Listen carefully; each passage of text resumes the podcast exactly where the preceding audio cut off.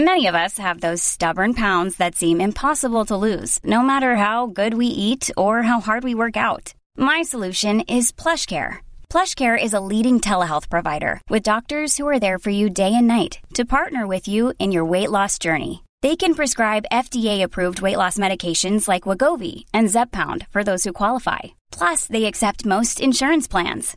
To get started, visit plushcare.com slash weight loss. That's plushcare.com slash weight loss. Hey, this is Dr. Drew, and you were listening to This Life with Bob Forrest. and Dr. Drew. Here we are.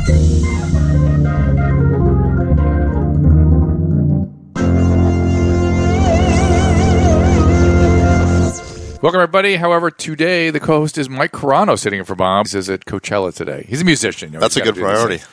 no, I should have worn a hat. I'd rather have needles poked in my eyes. Uh, I must tell you. Um, Well, I know a guy that can make that happen. No, thank you. No, thank you. Uh, the other voice you're hearing is Kimberlin Brown Pelzer. She is a, uh candidate for uh, Senate. Excuse me for for a Congress. congressional seat, Right. Maybe one day Senate seat. You never Uh, know. Uh, and Kim and I were neighbors hundred years ago. Uh, I've known her longer. I've known you, Mike, as you pointed out. I'm out. sure a woman appreciates you saying a hundred years Uh, ago. listen, it was a separate, separate lifetime ago. You all know Kim from uh, Bold and Beautiful and Young and the Restless, where she is Sheila. Right. Sheila's sort of an evil character, right? A lot of the time. She, she's very evil. Right. Very evil. Right. what a stretch! you know, I'm going to take a wild stab in the dark. Your character was evil. Well, but I, don't don't the evil ones sometimes turn good and then they go back to evil? no, just- my, you- my character's just always been evil. And it's fun. I get paid for that. Yeah. Well, can I ask you what years you were on? she's still on. I'm still on. I'm But still under contract to Didn't Bold you take Beautiful. a break? Started in 1991. Okay. Because I was in that building in What '94 building? through '98. What CBS, build- Television okay. City. Okay. CBS. We maybe had lunch in the commissary at the same time. We might have. Wow, I, it's I, fantastic. I don't know. I, I always went out back to the Grove. So Yeah. Yeah. Yeah. It was cool back then. yeah, it's it, it's still great. It's still awesome. It was not even the Grove back then, was it? Farmers it was just Market. No, it's Farmers just Market. Farmers Market. Yeah, which It's is just- still that piece that people know Yep. Los Angeles. And I the Bra- still love it. The Brazilian the Brazilian restaurant's still there. The Moishe's is still there. Yeah, that too. Fantastic. So, what what prompted this? What what mobilized you? You know what? I um, I just can't be quiet anymore, Drew. I really can't. I, I really believe that for the first time in the history of our country, we're not leaving something better to our youth. And you and I, Yeah. and you, we're going to be part of that generation that leaves something worse than what we inherited. Well, you know, I, I you know, you can say what you want about Sarah Palin, but I always liked her story. That Mm-hmm. she was, you know, sitting on the sidelines and you know, a, a mom watching her kids play hockey and went, you know what, this state's a mess. I should run for governor, Yeah. and then did it. I'm like, I, I forget her politics and put her personality, everything else aside. That story to me is a uniquely American story. I was going to say I, I like stories too. Like Hitler was an aspiring artist. Go I ahead, appreciate Mike. that. Go ahead. Thank you for that, buddy. Thank you. I appreciate it. Uh, in, in any event, uh, it- but your be- story's kind of like that, though, trying to right? be I mean, just, you, sort of that way. You actually spoke at the Nat- Republican National Convention. I did. I did. You know, I was invited to um, to a forum of hundred businesswomen in Southern California because even though I, act, Mike, a lot of people don't know that I, I put my money to work for me. I employ over hundred people here in the state of California, 180 during our busiest time of year, and I saw what my employees were going through. I, I saw the the struggles and how real they were, and how nobody felt like they had a voice. And Drew, I just woke up one morning and said, I'm going to go to this thing for the business women just to listen to Trump to see what he was about because this was during the primary and I really wasn't sure who I was who I was for at that time. I just knew I wasn't for Hillary.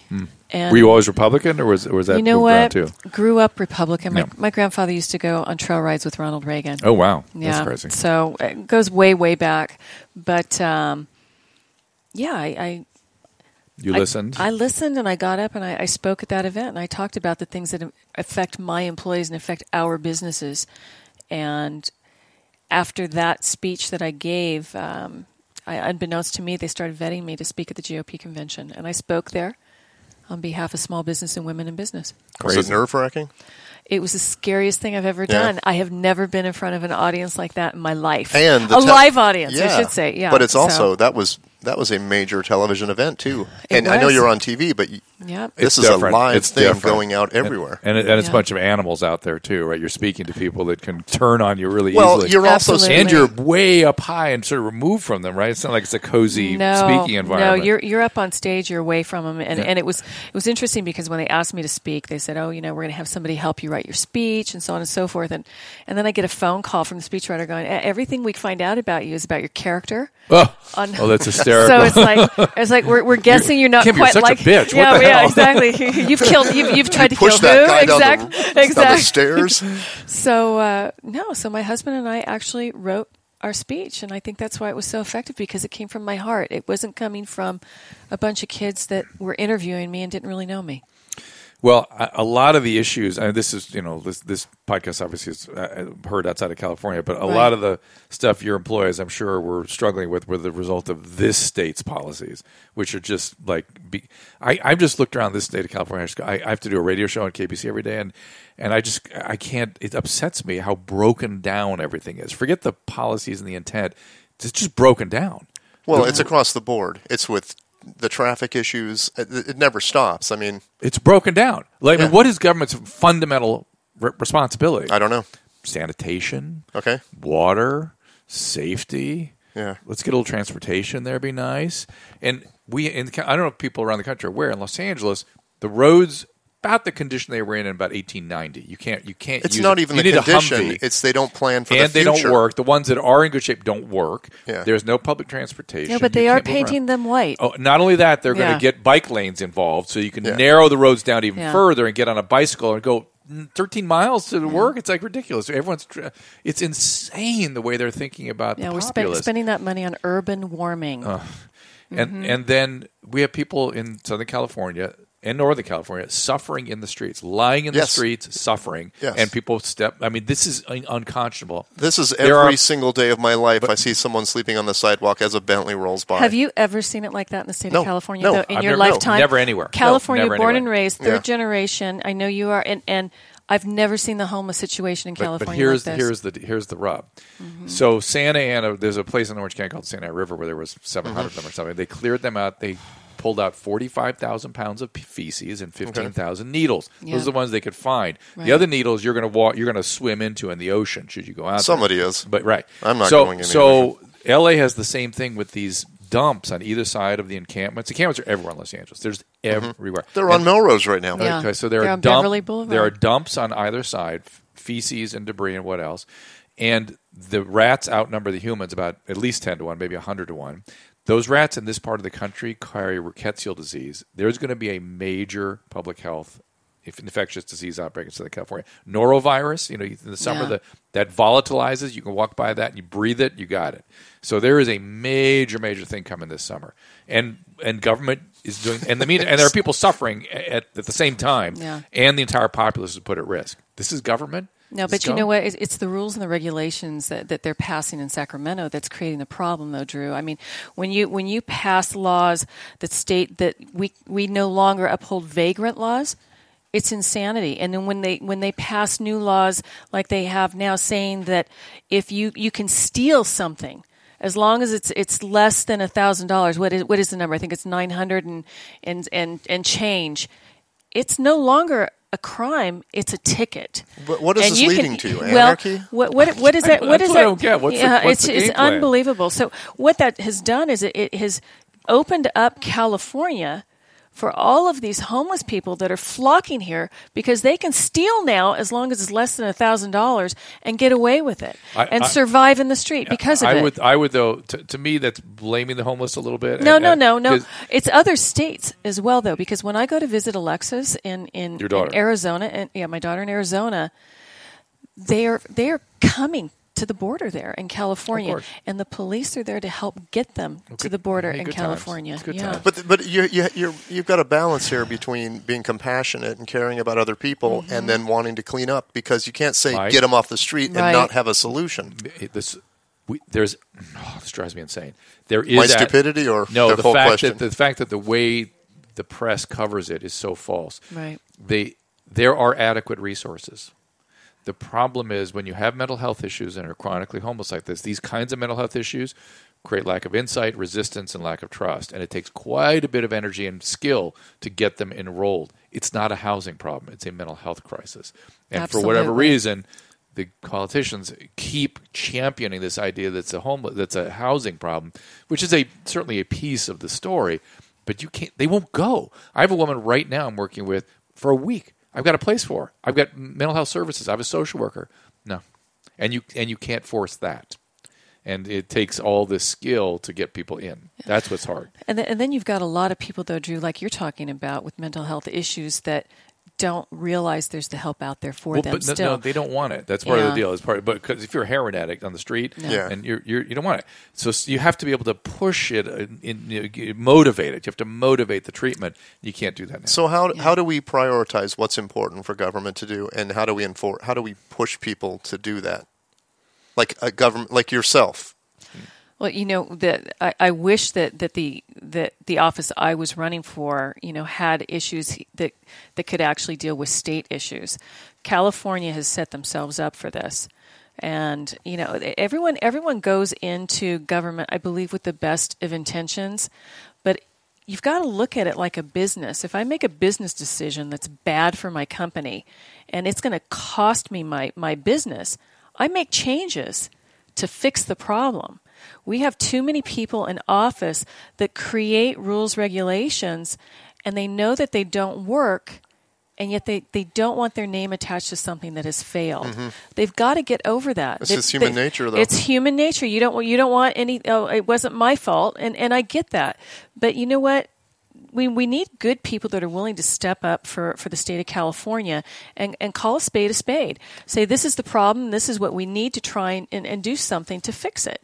And and it's it's not just a state issue. I mean, when you look at the, the gun violence and things like that, there are laws in place already. They're simply not being adhered to. So why do we pass laws? Why do we pass laws if we're not going to if we're not going to abide by them anyway?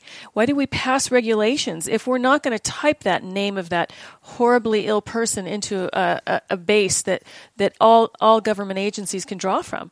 Those are already set up. They're already in place. We're not using them, Mike. Yeah, I also got to say, from a I don't know if it's a spiritual standpoint, but just from Mm-hmm. an eth- ethical in my own head, it's very disheartening for me to just disregard people on the street. I, I Oh. can't and then it. I- and then it's be hard. concerned I- I- about I- I, need more money, I need to listen, do this, Yeah. I need more success. If I were if I were a government official, if I were the mayor or a city, the city council is starting to get it together a little bit, and as, as is, are the county supervisors. But but if I were one of those people, I would be I, I wouldn't sleep at night. I'd be just Yeah. I'd be No. frantic trying to solve that problem. I don't understand how they could just let it be. And you, you you should see it out in the Coachella Valley as well. I mean, there, it's you, you know, I, I drove I drove recently out to the Salton Sea to show somebody the Salton Sea and and the the tent cities all along the freeway going out to Coachella. It's. I've been to Salton Sea 15 times, It's heart- and Why? Heartbreaking. Why were you out um, there? I'm obsessed with places that are run down, and I don't know if it's a perverse sort of yes, it like is. I'm fascinated with It- it, it but is perverse. it's also a weird reminder that everything is temporary because you look at all those what used to be resorts in the 50s and now they're falling into the Yeah. water, and the people that live around the peripheral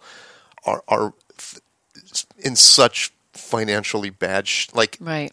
I it, can't it, even it used to be an amazing place in its Yeah. heyday. It used to be one of the number one places for people to go. Really? Yes. But I've been to Slab City Yeah. many, many times. What is it? and Slab scares, City, It yes. scares the shit out of What me, is Slab frankly. City? yeah. Slab City was an old military compound, and they removed all the buildings, left all the slabs for the for the buildings were, and people just moved in.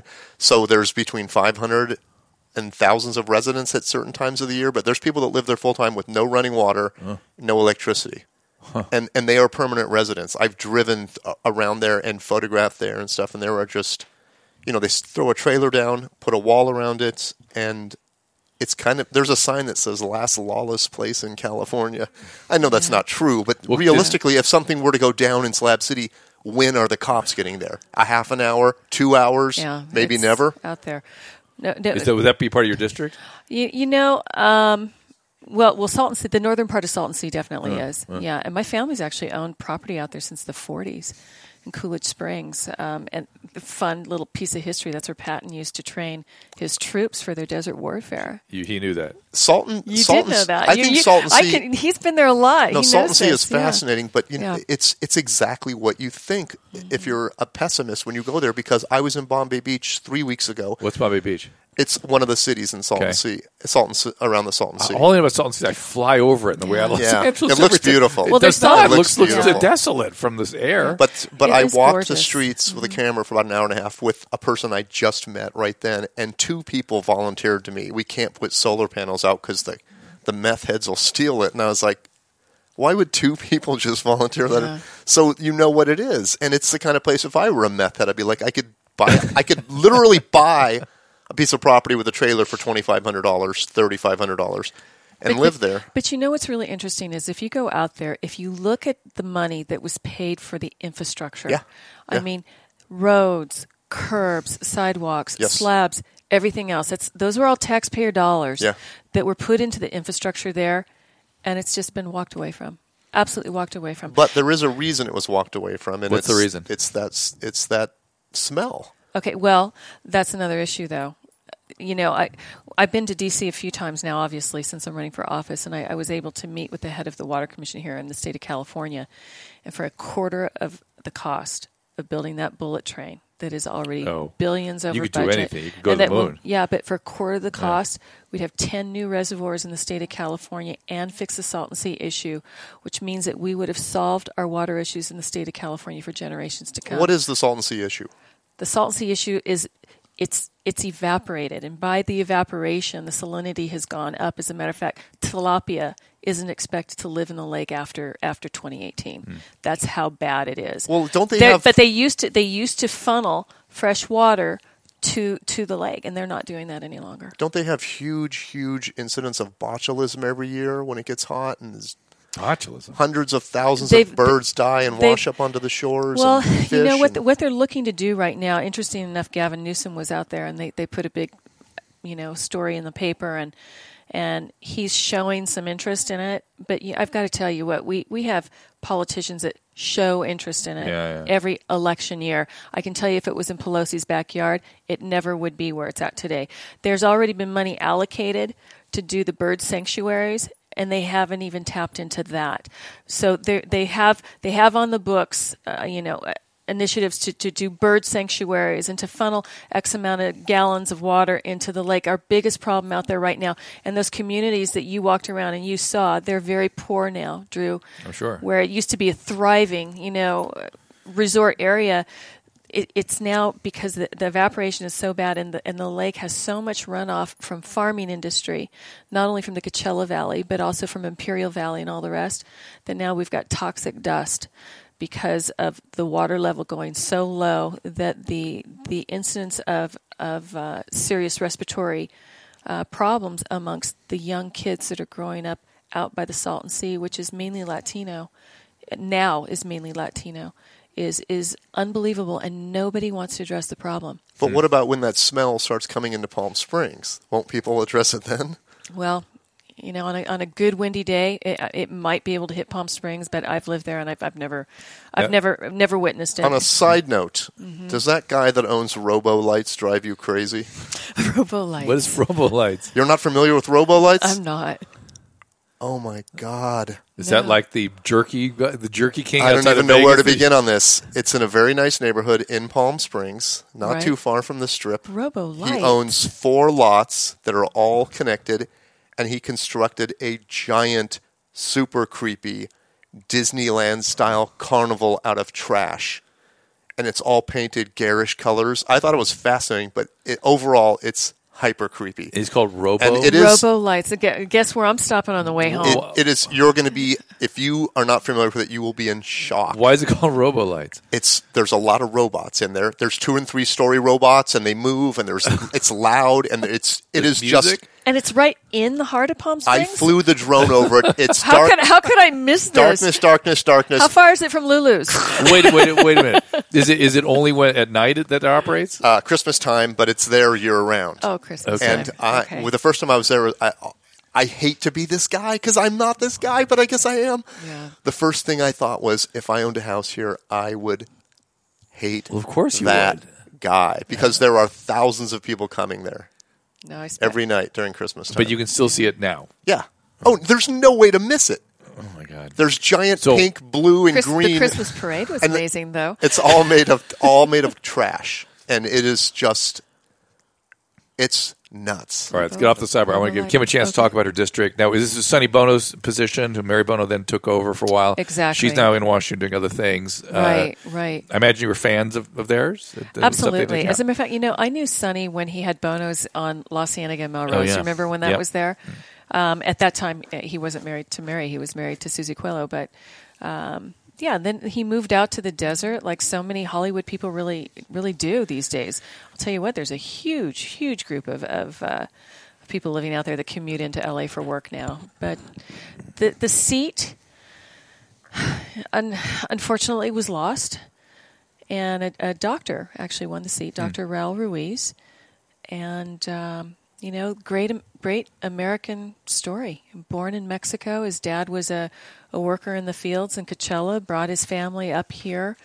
Um, the farmer that that his dad worked for actually put him through Harvard Medical School. But the deal that he made was, I'm going to put you through school, but you need to promise me you're going to stay here and practice medicine in the Coachella Valley because we don't have enough doctors. And that was the deal that was made, and, and he broke that deal two years after graduating from college. He moved somewhere else. He ran for office. Oh, so he's been in office. He never. Wait, I'm confused. He never practiced medicine. He was an ER doctor Okay, for two years. got it. And then did other things. and and then he went on to uh, to represent our district, and he's been incredibly ineffective and and a Pelosi yes man all the way. And what really scares me about that is the fact that Pelosi has publicly even stated that at first it was you know we're going to impeach the president, and now it's we're going to repeal the tax cuts. Now I know that that that might make a few people in California happy that have their million plus home. But I'll tell you what, the tax cuts have done nothing but help business all across the United States. It's not just a California issue, it's an issue all across the United States where you can expense now within the first year instead of seven years. People are actually reinvesting in their companies, and people who had to put off buying equipment before, they don't have to put it off anymore. Even for even for our business in San Diego, one of them that we have is um, a boating and marina operation where normally we would buy six jet skis for each location every year. We're buying 10 now because we can expense it. And it's it's really part of the reason you see this economy kicking up as fast as you have because people now have the money to invest in their companies. You know, you were asking earlier, why am I running? This is another reason why. Because You want to preserve these jobs. preserve these jobs. I have my finger on the pulse of business. I, I absolutely know what they're going through and what the rules and regulations are doing to affect them. Can I ask you about your avocado farm? Yeah. Before you do, I think do we have to take a break soon? Or we? Okay, Five avocado minutes? farm. Okay. the Avocado uh, farm. yeah, like how is there a benefit to having grown in California avocados? And As how- opposed to what? is that a mark, marketing benefit? As opposed because to- I because I see avocados that came from Chile, maybe not Chile, but there was Somewhere. I, I noticed on one of the avocados. They do have them from Chile. They have them from Mexico. They But have I mean- them from every, everywhere around the world. You know, that's that's one of the things that NAFTA did. It opened up our borders for people to farm elsewhere, and and not farm by the same standards that we're held to here in the United States. For instance, when I when it's time for me to pick my fruit, that's usually when Mexico floods the border. Driving the pricing down for your American farmer, and it's not just avocados in the Coachella Valley; it's grapes, it's it's all of that. But a lot of your California farmers have also purchased properties now and are farming in Mexico because it's so much cheaper to do because so. the labor is cheaper and the land is cheaper. both, and they What about the fertility of the soil? Is it exactly the same, or does No. it matter? It's not the same. It's absolutely not the same. I, you can get away with things in other countries that you can't get away with here in the United States, and that's got to change as well. You, You- know, I'm, I'm, talking I'm, I'm, about I'm, dumping? I'm, Chemicals. You're talking about yeah, putting chemicals, in the and all the rest, Yeah. using water that's not that's not clean. Um, you know, and, and that's why when you taste a, a beautiful Hass avocado from from Fallbrook or Temecula, the flavor is so much better than anything you're getting from Is, Mexico. are avocados seasonal? They are. They are. Hass avocados are seasonal, and then you can do fuertes during the winter months. Is the biggest cost to your farm uh, water? You know, the biggest cost to most farms are it, it- it is water. For me, I have my own well. So, oh, holy smokes! Yeah, I, I, I'm one of those people that were blessed to do that. The, the the small mom and pop farms all around the one that I own, that my husband and I own, they're they're cutting down their groves because they can't afford. For for one thing, the the uh, the market being driven down so much so that you can't afford the water and you can't afford the labor. Um, it w- it's amazing. Last year, after Trump was elected, was the first time our prices went up on our avocados in seven years, and they're up again this year. Is it like a market price? It's uh, you know what he's doing. He's stopping trucks at the border and looking for drugs, And if that truck has drugs on board, he's stopping the truck behind that as well. And it goes on and on and on. It used to be they only stopped 2% of the trucks coming across the border. And lo and behold, 2% of those trucks had drugs on board. Well, if you do the math, that's 100%. Am I right? Two percent of the right trucks have 2%. drugs on board. Yeah. Oh Well, my that's God. that's all. No, that's thought all, it'd be more? That's all they were allowed No. to stop. That's all, that's those are only the ones they were allowed to stop.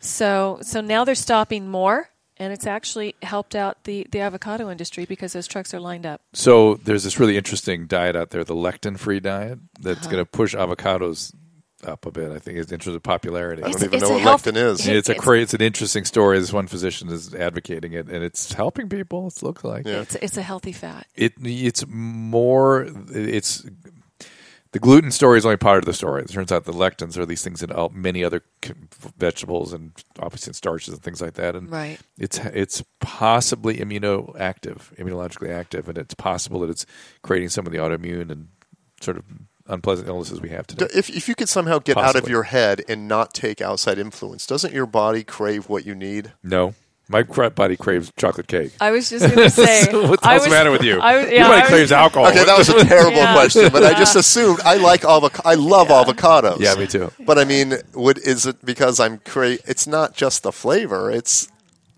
it's my body wants something that's Want in something that. that's in that. Nah. No, I don't. You don't know. think so? No, because because I'm right there with you with my my Breyers gelato Oh, with, yeah. with caramel. Yeah, Why are avocados hit and miss? Hit and miss. I don't know. I have never had a miss. Like I've uh, I, I buy In terms avocados. of, terms of uh, when they're- Sometimes I'll get a uh, bag of ripe. avocados at Costco and they're perfect. Then I get another bag and there's two duds in there. And I What do you mean like, duds? What does that ah. mean? Like Black? they're either dark. They're spoiled or they're or they're just yeah they're not as good as the other ones, and I don't know why that is. Well, you know, when, when you're shopping for your avocados at the store, though, make sure that the stem is still on there, even if it's trimmed down to the lowest. Once the stem is popped, that's when they start ripening right Okay. away. Oh, yeah. I had no idea. I had no idea either. yeah, no idea. yeah, good but information. Best just cut them open, pop that seed, little salt and pepper, a little balsamic drizzle. You're good to go with a spoon. So uh, I'm assuming a lot of your employees at the avocado farm are Hispanic, Yes, they are. and how does that tie into your being a Republican? And and I'm just curious if there's a n- n- obviously I don't Let- mean a let- contradiction, but I mean Let, let me let me just say something. I'm sort of libertarian, so I get I get Okay. to, I get to look at everybody and hate everybody and like everybody. I get to do both. Yeah. But n- nobody wants anything other than all boats to rise. This idea that Exactly. somebody wants something and the other person wants to take it away from the other that is some mm-hmm. heavy bullshit. Every, wasn't- I wasn't but- going but, there but with just that. listen, just I'm- listen. I want to state this. Everybody that I know that is a human being that is interested in business or interested in government, they want everybody to get To they, rise the to rise. They want Yeah. it, the, what the the vehement problems are around how we get there, and the, why there has to be such weird sort of uh, so much violent division. disagreement. Yeah, No. is bizarre to me.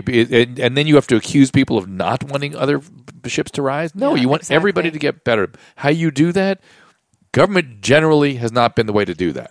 Generally speaking, it's been free markets that have done that for people. That's all. That's all I'd say. Yeah. So No, no, you know what? But, but it's interesting because you, you bring a Latino flair into that, and me being a Republican, how does that affect me? You know, I, I don't I don't label people. I, I have people, really good people, that work for me. It, it's like if if I have a gay friend of mine that I work with, if he's sitting here, I'm not going to introduce him. Hey, Mike, I want you to meet my gay friend, so and so. And I'm not going to say, Hey, Mike, I want you to meet my African American aunt. I'm not going to say, Yeah. Hey, Mike, I want you to meet my my my. But you uh, kinda my- know my where I was going my with that, Latino right? worker. I see where you're going with it. No, Because pe- there's a- there's every- a- everyone that works for me is legal. yeah. And I make sure of that, and I hire grove managers that, that, that have papers on everybody because I I truly believe that that you have to come here the right way. But I there's really also believe that. Mm-hmm. in your district, there's probably a lot of illegals, just like there is in San Diego and where I live, and probably you know all the places I've lived. Probably. And I, I I'm in agreement with you. I Mm-hmm. think people should have to come here the right way. But don't do you feel like it's it's more of an uphill climb for you because you are a Republican, and some people's perception Mm-hmm. is Republicans just want to build a wall and keep people out. Yeah, and and you know what? When you talk about that wall, everybody equates that wall to to illegal immigration and They and- equate it to racism. well, eh, it, it- but but but That's that's so but bizarre that's but me. that's what they've done. That's what that's that's what what the the press has put out there. That's that's what the the liberal media. They need to keep the noise. They need to But just keep look, look people's- at this logic, yeah, Mike. Off the when I, ball. when I drive through San Diego on the on the five freeway and I get to the border of Mexico, what what is, what am I running into there? What what's that thing I run into? I'm waiting in the car line of cars with. Yes. What, what is that? That's a What- wall. it's a wall. Yeah. You're It's a kidding. wall. It's a wall. And so Yeah. the Mexican officials on the other side with the machine guns, they're there because they hate me and they're racist. Oh no no! Are they, is that what it is? The, those guys with the machine guns, they hate me and they want their wall. And wait a minute! And should that wall go to the ocean? It goes to the ocean on That's- one side. That's not what I was saying. I But was but it's so saying is the that it- logic is so bizarre to me. How far does it go uh, in the on the land Yeah. side? A, Yeah. a mile, ten miles, a thousand? I, No, it's no, all a wall. No, no, but you know it's so bizarre but that but we, you know we what- think but- of that. But what he's what he's what he's saying, Drew, is is is really pretty true. I mean, when when you look at at how the li- liberal media and how our our liberal politicians No, they made it about hate, They they? they make it about hate and Yeah. they make it about Republicans.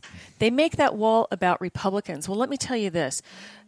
Berkeley, one of the most liberal colleges in the United States, just did a recent poll on sanctuary states and cities.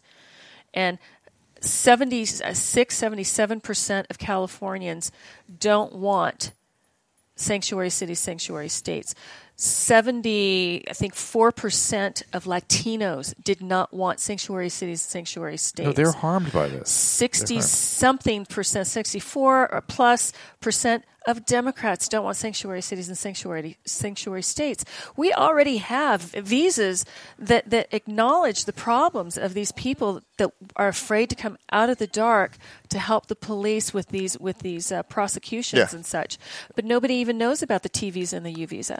They don't even know about them. Where if they come forward and they help they help the police. That I, they, I just think they've that- they've taken Yeah. people and they've they, the I- separation. well they've politicized something that should be manageable and they're using Right. it to create power and, po- and political sort of But it's uh, creating- capital it's and that drives creating me a crazy. lot of it's again but in it's again people. people suffering as a result Yeah. it drives me But crazy I think what you just said is there's a that's that's a serious issue right there because if there's a crime that happens in a poor part of town with a lot of Hispanics, maybe a bunch of them are just say, hypothetically, Mm-hmm. Yeah. let's say there a lot of people didn't come here legally. Okay. They're not going to help the cops because they don't want to get deported. Well, but then when- that- that's a that's a real issue but- that but- affects Okay, everybody. But, But- but uh, it, that, yeah. the cops tell you that doesn't matter so much because Yeah. no one's allowed to ask about people's immigration status. We're not And- allowed to ask no, I'm, I'm. I'm not even Yeah. talking about asking. I'm saying it. The problem is Here's the they're problem. not going to help No, here's the problem. other people. Like if I get robbed, they're not going to testify against somebody because they don't want to get. But But Mike, the problem is that They- guy goes back into their community. Yeah. That's the problem. But- that, so they're getting harmed But by but this. what Mike's talking about is the person actually that's willing to come forward, Drew. Mm-hmm. And the thing is, is they don't know about the T and the U visas, and those visas provide those people with a three year. What the, it's a four year visa if they help prosecute a case.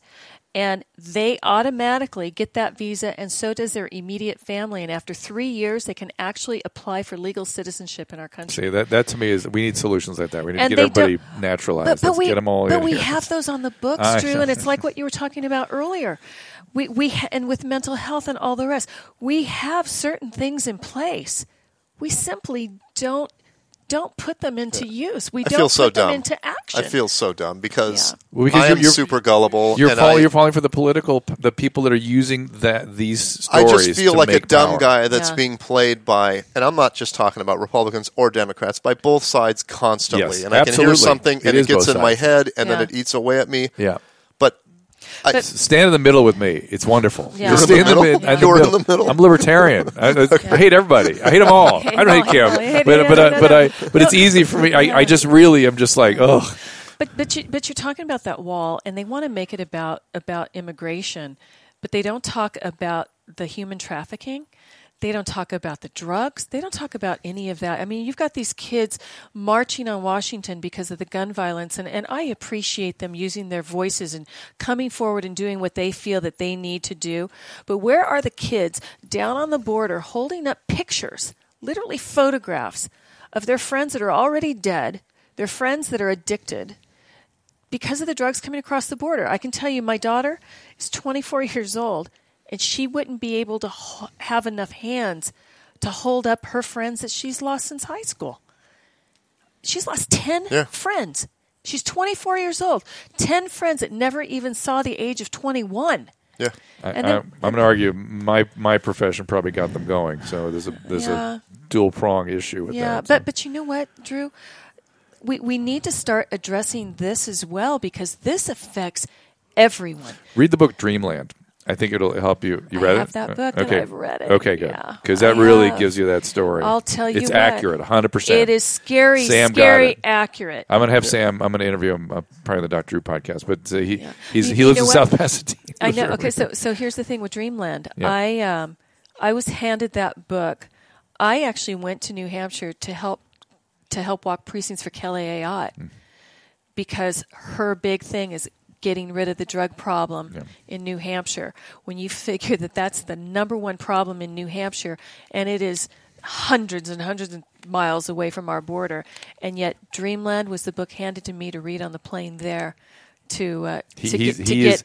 I can tell you, uh, knowledge. having been working in this field for 20, 30 years, Yep. uh, everything he got, he nailed it. He nailed it. That's exactly the way it all evolved. Scary, Uh, both isn't on the doctor side Yep. and on the drug. Does he nail heroin a side.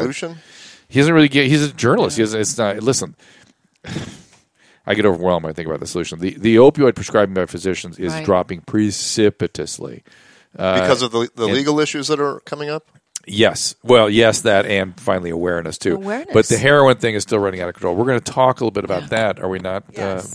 In the next segment with yes. the doctor from Hazelden. Exactly. So it's a perfect place to stop. We'll take a little break. Kimberlin Brown, she, uh, Kimberlin Brown Pelzer, is all uh, the Sheila Carter, where she has been called one of the all-time great soap of supervillains. this is hysterical. this is hysterical.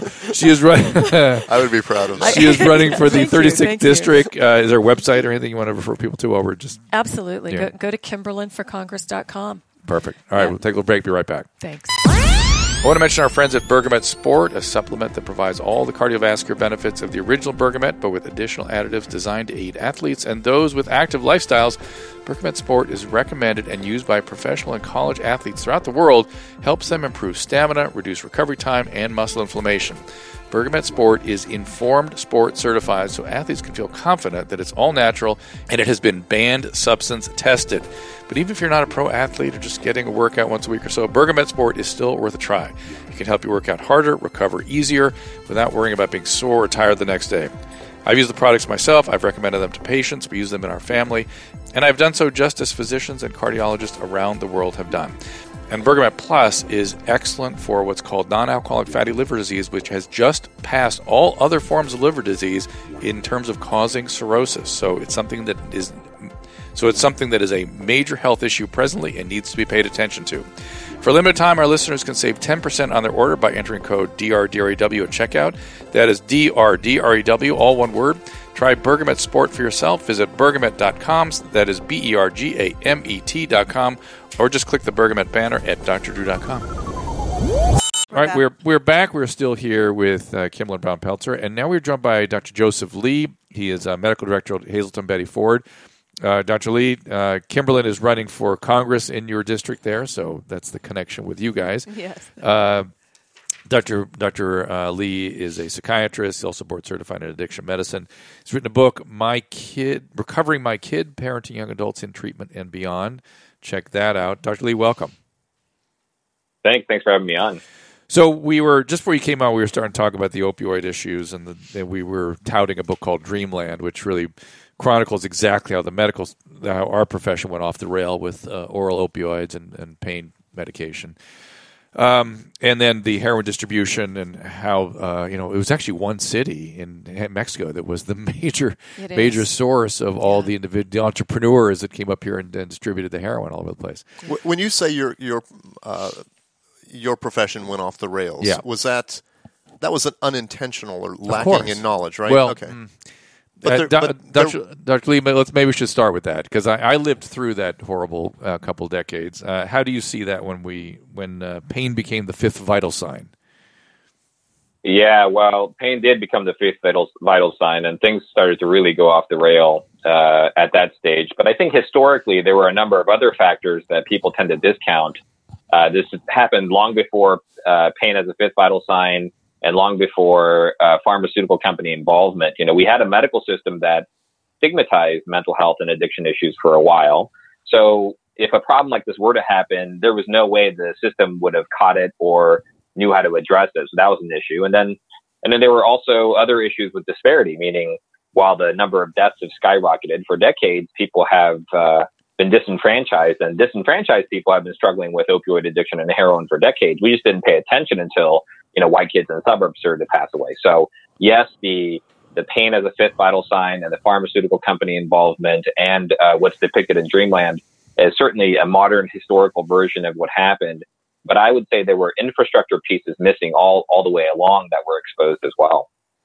Meaning, because again, I, I practiced addiction medicine for 35 years and there was a there was a glory era in the 80s where you could get anybody in any socioeconomic bracket and you could treat them and you could treat them thoroughly. So I'm not quite sure what the, then then the insurance companies kicked in and said, "What's the evidence here? Everyone has to be out in 3 days as opposed to 60 days, which is what was sort of routinely the case back then." Uh, so I'm not quite sure what infrastructure part part you're talking about. Well, I'm just talking about the global disparity about mental health and addiction issues, and so you know, you may have practiced at a time before HMOs, but I think that's when I grew up. And so that's been around now for, you know, three, four decades now. And that was the reality growing up for me in medical training. And uh, even prior to that, uh, a parent takes a young person who has mental health issues or addiction issues into a fancy hospital in a nice atrium. And they're often shifted to the back annex building, which isn't as nice if they have addiction or mental health issues. And so I think when insurance companies started to get more involved, uh, the trend of uh, stigma definitely started to increase, and uh, there was less payment in the system, less money and talent in the system, and I think that slide has been going on, uh, had been going on probably for a couple decades prior to uh, pain as a fifth vital sign. You see, I, I must have uh, started practicing in a glory era where psychiatric hospitals were very posh, psychiatrists were thought of in high esteem we'd been through the era of uh, you know sort of stigmatization of mental health, and it was already becoming a you know sort of a understood that this was a brain problem, and there was the, it was the decade of the brain, if you remember, was the '90s, and that was all. You know, things looked really positive. And you're right, the insurance companies what restricted it all down. We couldn't even do our job. When you say but, stigmatized, are you talking about how I know terms like loony bin and stuff like that? Yeah, mental health's always been stigma. Look, the, the I have to give a lecture on stigma in a couple of weeks, but but the idea is st- stigma has many different sort of incarnations, but fundamentally, it's making somebody other, keeping them down, keeping them out and it's based on as much as anything ignorance and fear and, uh, and other sorts of tribal kinds of instincts that humans naturally have. Frankly, Dr. Lee, do you agree with that? Yeah, and the footprints of that stigma are everywhere, and it's it's financially related. That's one way to track it. If you look at any hospital, you know the the divisions that make money are procedural, and so they're not mental health and addiction driven, and that's also influenced by uh, insurance companies. And so if you just kind of follow the money trail which practices got um, you know preferred uh, even the the kind of a mill kind of culture that medicine has turned into that also tends to um, dehumanize in some aspects and makes it difficult to treat addiction and mental health. So if you if you kind of follow the money priority trail, the footprints of stigma are everywhere. That is one hundred percent true. Could uh, money solve this problem? Um, I, I think per- personally. I think innovation needs to. Well, first, uh, go ahead, Dr. Lee, because there's a lot of answers to that question. go ahead. Yeah, well, I think necessary but not sufficient. You know, so yeah. I mean, as a metaphor, you know, you can look at the DC public school system. They spend a lot uh, per capita, you know, per uh, per student, but they don't sometimes get the results they're looking for. It's not just money, but I think funding from everything for research to getting talented people in yeah. uh, to thinking differently about how we pay for healthcare. We we really went largely into a procedure driven business, and then everybody else became a mill. And I think that really accelerated the stigma perhaps in inadvertent ways, but I think now we're working back. So, for example, when you're talking about the opioid crisis, one of the things that we know works are, you know, health homes and uh, case management and coaching where people outside of any kind of CPT billing code in an office arranges, coordinates care, talks to family members, really does holistic practice. But in our procedure driven world, that kind of stuff is nonsense. It's, it makes no sense, and there's no way to get reimbursed yep. for that kind of stuff. You're so right. And so no the the lingering aspects of yeah. stigma are still present. He's ab- but, again, but, hang, but hang a second. I don't know if you're aware, uh, Dr. Lee, but uh, John Kelly out of Harvard and Keith Humphreys up at Stanford are about to publish a Cochrane review that will show that a free service does as well or better than all, a lot of the fancy services we provide.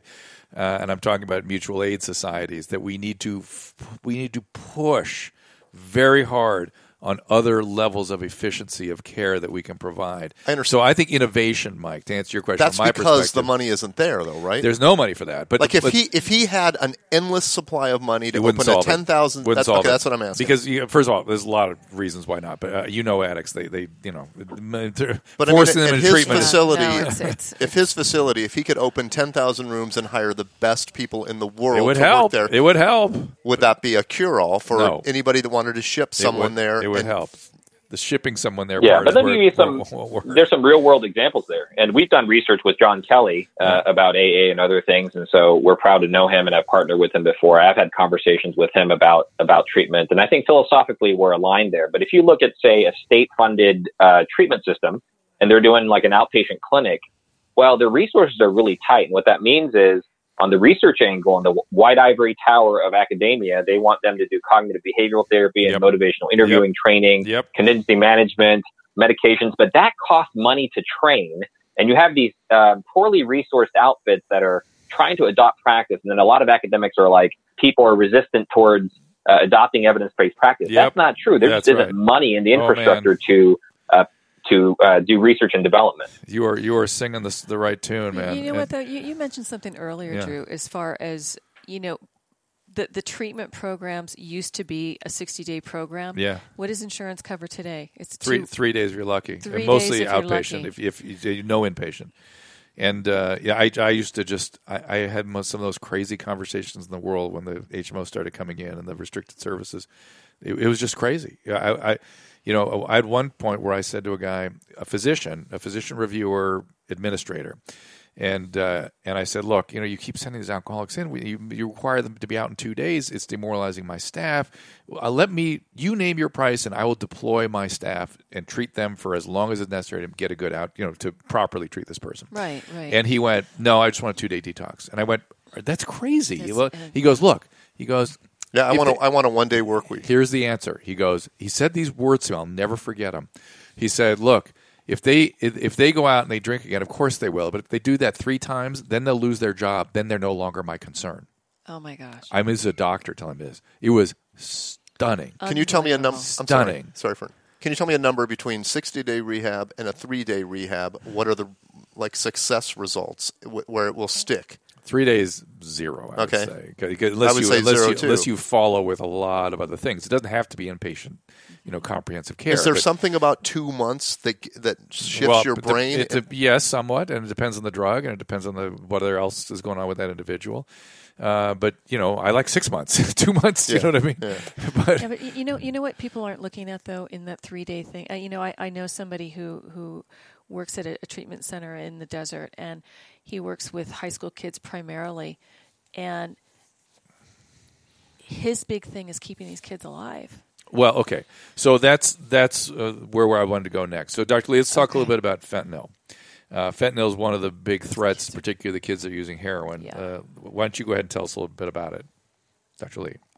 Yeah, you know, there are a lot of scary statistics out there right now, and um, I rely on research papers like everybody else. But you know, they're they're kind of like looking at a light in the sky, meaning they, they kind of lag in time. And so, my my best barometer has been just the the privilege of seeing kids across the country. And so, unfortunately, I've kind of become an expert on on drug dealing because these kids tell me all these stories about the price of heroin in Alaska and where they're getting fentanyl from. So it started.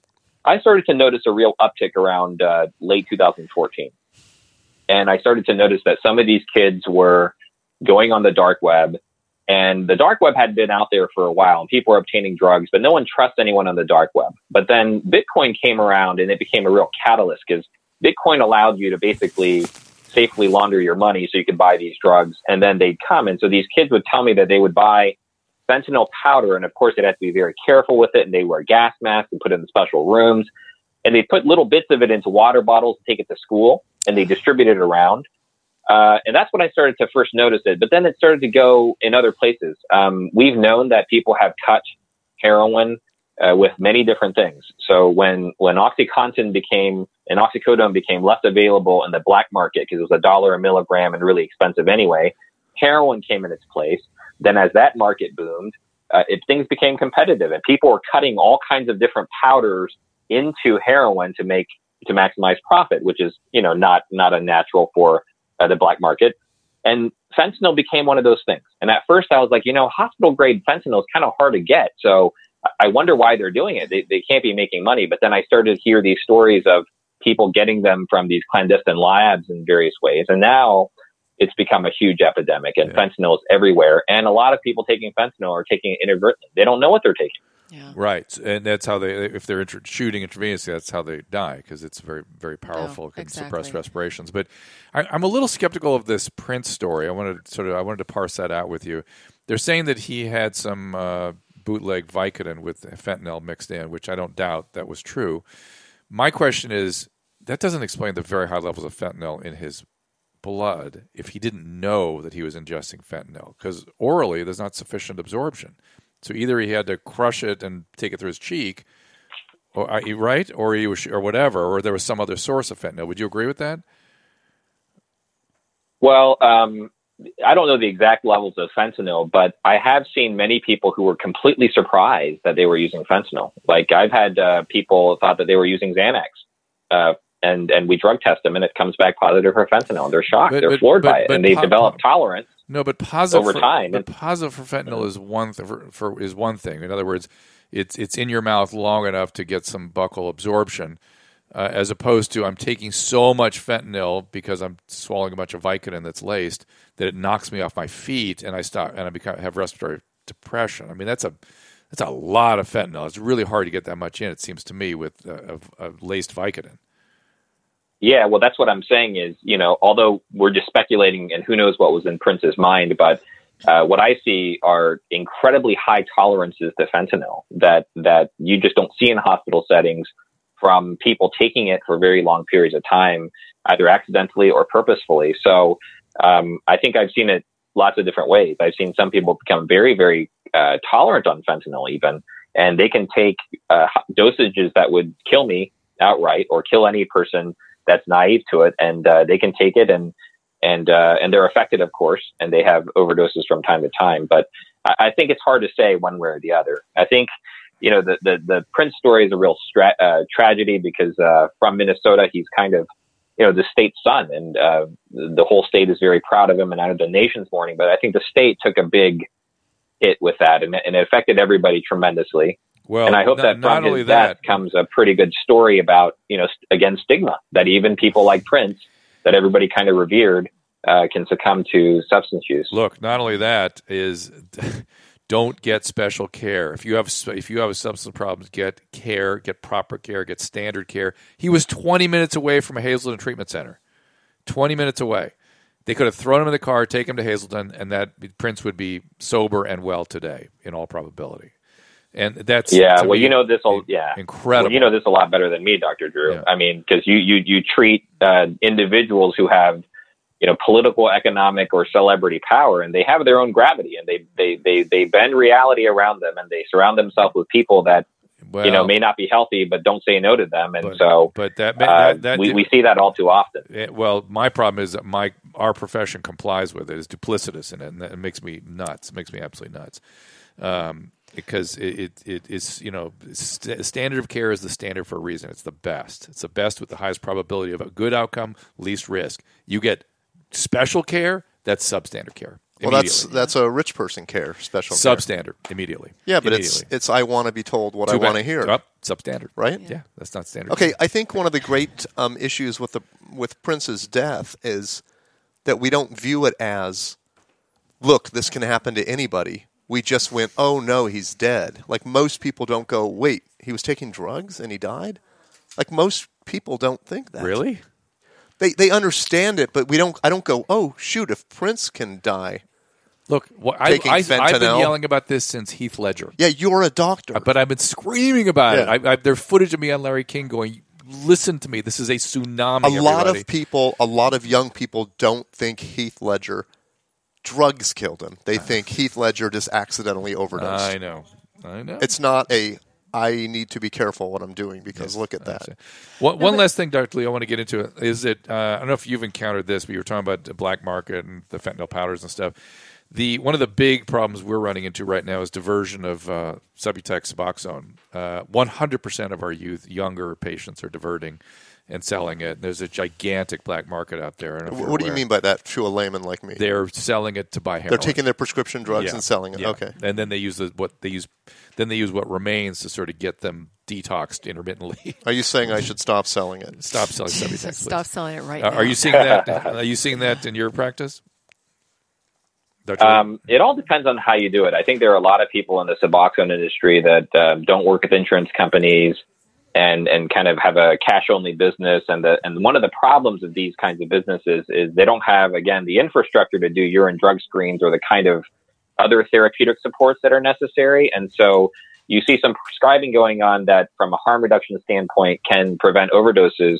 Uh, but there may not be a good tracking of where things are going. And so we do see diversion, but in our system, not very much actually.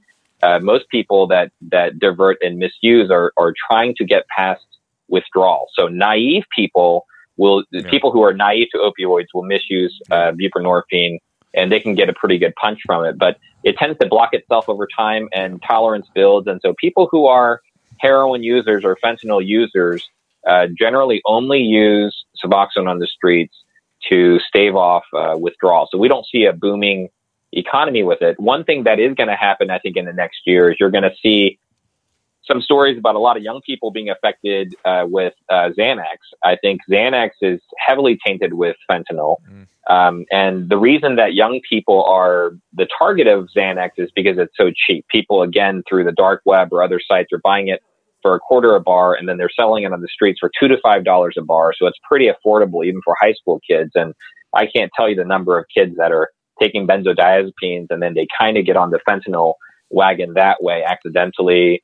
Um, some of them know that the the stuff that they're using is cut with fentanyl, but are so hooked that they they can't um, Can't find another way out. So we're going to hear this evolve a lot. And historically in the country, we're kind of at a at a turning point where the the black market economics with the fentanyl and the prescription drugs before that and heroin in between Yeah. have really shifted. And I think decades later we'll look back at this moment and see what kind of a watershed moment it is for lots And- of different issues. Thank God our profession is finally getting the message, and the prescribing rates are dropping way, way off. Can I ask a dumb question real quick? Very quick, then we got to wrap it up. Fentanyl, people that are cutting Xanax with fentanyl, is that coming from the drug manufacturers? Is that No, no, coming no. from No. middlemen? No, no, no. No, that, when, when they China. Yeah, most of it they is talk about- amateur they talk about stuff. cutting It's uh, it, you know, somebody it's uh, it. you can buy pill presses on online, and uh, and a lot of people are making the pill presses. Um, organized crime now is kind of bypassing the dark web and now just going and finding connections to these labs, and they're believe, able to get things. And I don't know how they're making it. I can't believe uh, you just but- said that but, uh, because Why? Yeah, Wonder- some of the people I see are using pill presses. Some people use powder. Mhm. There's so many different ways to use fentanyl, and it's very discreet. Uh, so um, um, we see people using it, and then we see a lot of people who don't think they're using fentanyl because they're scared of it because they hear the news and they think they're using something else. They think they're using MDMA. They think they're using cocaine. They think they're using, um, you know, uh, pain medications from a doctor's office. And so we see this all too common that they're fooled by some contaminant. and That contaminant ends up being fentanyl. Kim, what'd you say? Well, y- y- you know, this is this is great to talk about all of this and to talk about Prince and everything else, but you know, we really need to bring to, to light the kids that aren't getting helped that want to commit suicide to get away from this, Drew. Oh, yeah. and and and all of, I know everything that we're talking about is is bringing bringing you know to the forefront and educating, but what we're not talking about are those kids that are so desperate to lead that that that normal life again. But because of that 3 days of treatment that you're talking about or that 1 week of treatment that they're talking about it, it's like my friend Jonathan who says I just pray to God I can get through to to that kid in that 1 week to save his life or her life Yeah, yeah. and and that's where we need to start going. I mean, these these these conversations all lead to the same place: saving these people, and and finding something that makes a difference. Well, it's it's a complex issue. And, Oh, it's and incredibly and there's, And there's debate yeah. about how to do it, and, Dr. Lee was kind of alluding to that. And, Yeah, uh, and exactly. I think what Hazelden does, which is they use you know Suboxone where appropriate. They have multiple disciplines available, exactly. but it takes time and effort, and it's very labor intensive. And it takes and, money. And it takes money. But Exactly. We're gonna have to wrap it up. Well, go ahead, Dr. Lee. Go ahead. I think we work with insurance companies, and, and not to vilify them, we we purposely started to work with them. We were one of the first uh, treatment centers of, of our kind to do so because we wanted to serve as many people as possible. And so it definitely is a dance with them. Um, but I think the important part in the conversation is addiction is really about people and not drugs. When we start to vilify drugs That's only, or think about right. procedural medicine, or focus on diagnoses, we lose the the prioritization of people. And if we think about people as being high risk and helping them, even if they're sober, even if they're going through withdrawal, I think that would change the dialogue a lot. So instead of looking at uh, just kind of what kind of condition they have acutely or whether they're acutely suicidal, looking at people longitudinally and making investments in those people so that uh, they can get out of trouble and stay out of trouble. I agree. Uh, that's a big part of the conversation that I think is right now missing. Nope, you said it because Yeah. I took my addiction when I quit drinking and moved it onto other stuff. Yes. That's it. There you go. He's right. Yeah. It's Yeah, it's not because no matter what, I'm going to find something to Of overdo course, it on. it's, it's a it's a it's a it's a s- spiritual, physical, Yeah. emotional, social, Personality per- trait, so many things. All right, we got to wrap things up. Dr. Lee, thank you so much. I appreciate you being here, and uh, thank you for all the work at Hazelden. I, I love you guys over there. Great and, uh, information. Uh, we'll Yeah, well, thank you for having us on. you bet. Thank you so much. Uh, and then Kim, congratulations. Uh, good luck you. in the campaign. I mean, this even if this doesn't go, I feel like you're going to be out there doing stuff politically for from now on, probably, right? You know what, Uh, Drew? You know me for a long time. I, Yeah. I put my mind to something. I'm going to make it happen. all right. Well, So that's, Yeah. and that. So, what do people? What do you want people to do? Give them specific direction, like people in your district. you know what? Really important to get out there and vote. Just vote. vote on on the 5th you know if if nothing else motivates you to get you to the polls go to repeal the gas tax. That's the start in California. We we need to show people in Sacramento the the will of the people. And we're on a slippery very slippery slope right now. This doesn't make the ballot. There's a lot more coming ladies and gentlemen and it's only getting worse. There you go. so, if I were you, I would have said, "Get out and vote, and then go enjoy an avocado." well go, go go to kimberlinforcongress.com i've got all the uh, information there all right Avocado sales too. And you know what? I'm going to put on a recipe for avocados now. I love All right, guys. Thank you so much. Oh, and we'll see you next time. Remember, you can find all these podcasts at drdrew.com. The Dr. Drew podcast, the This Life podcast, and the Adam and Drew podcast, which is available five days a week. Find them all on iTunes and rate us five stars. Subscribe and get it first. And if you're really happy, click on the Amazon banner at drdrew.com to help support the show. We'll thank you for it. If you join the email list via drdrew.com slash contact, we'll send you a weekly infusion newsletter with Dr. Drew's news. We're so grateful when you get in touch. We read all your emails and we'll bring you the subject matter you want to hear about. You live.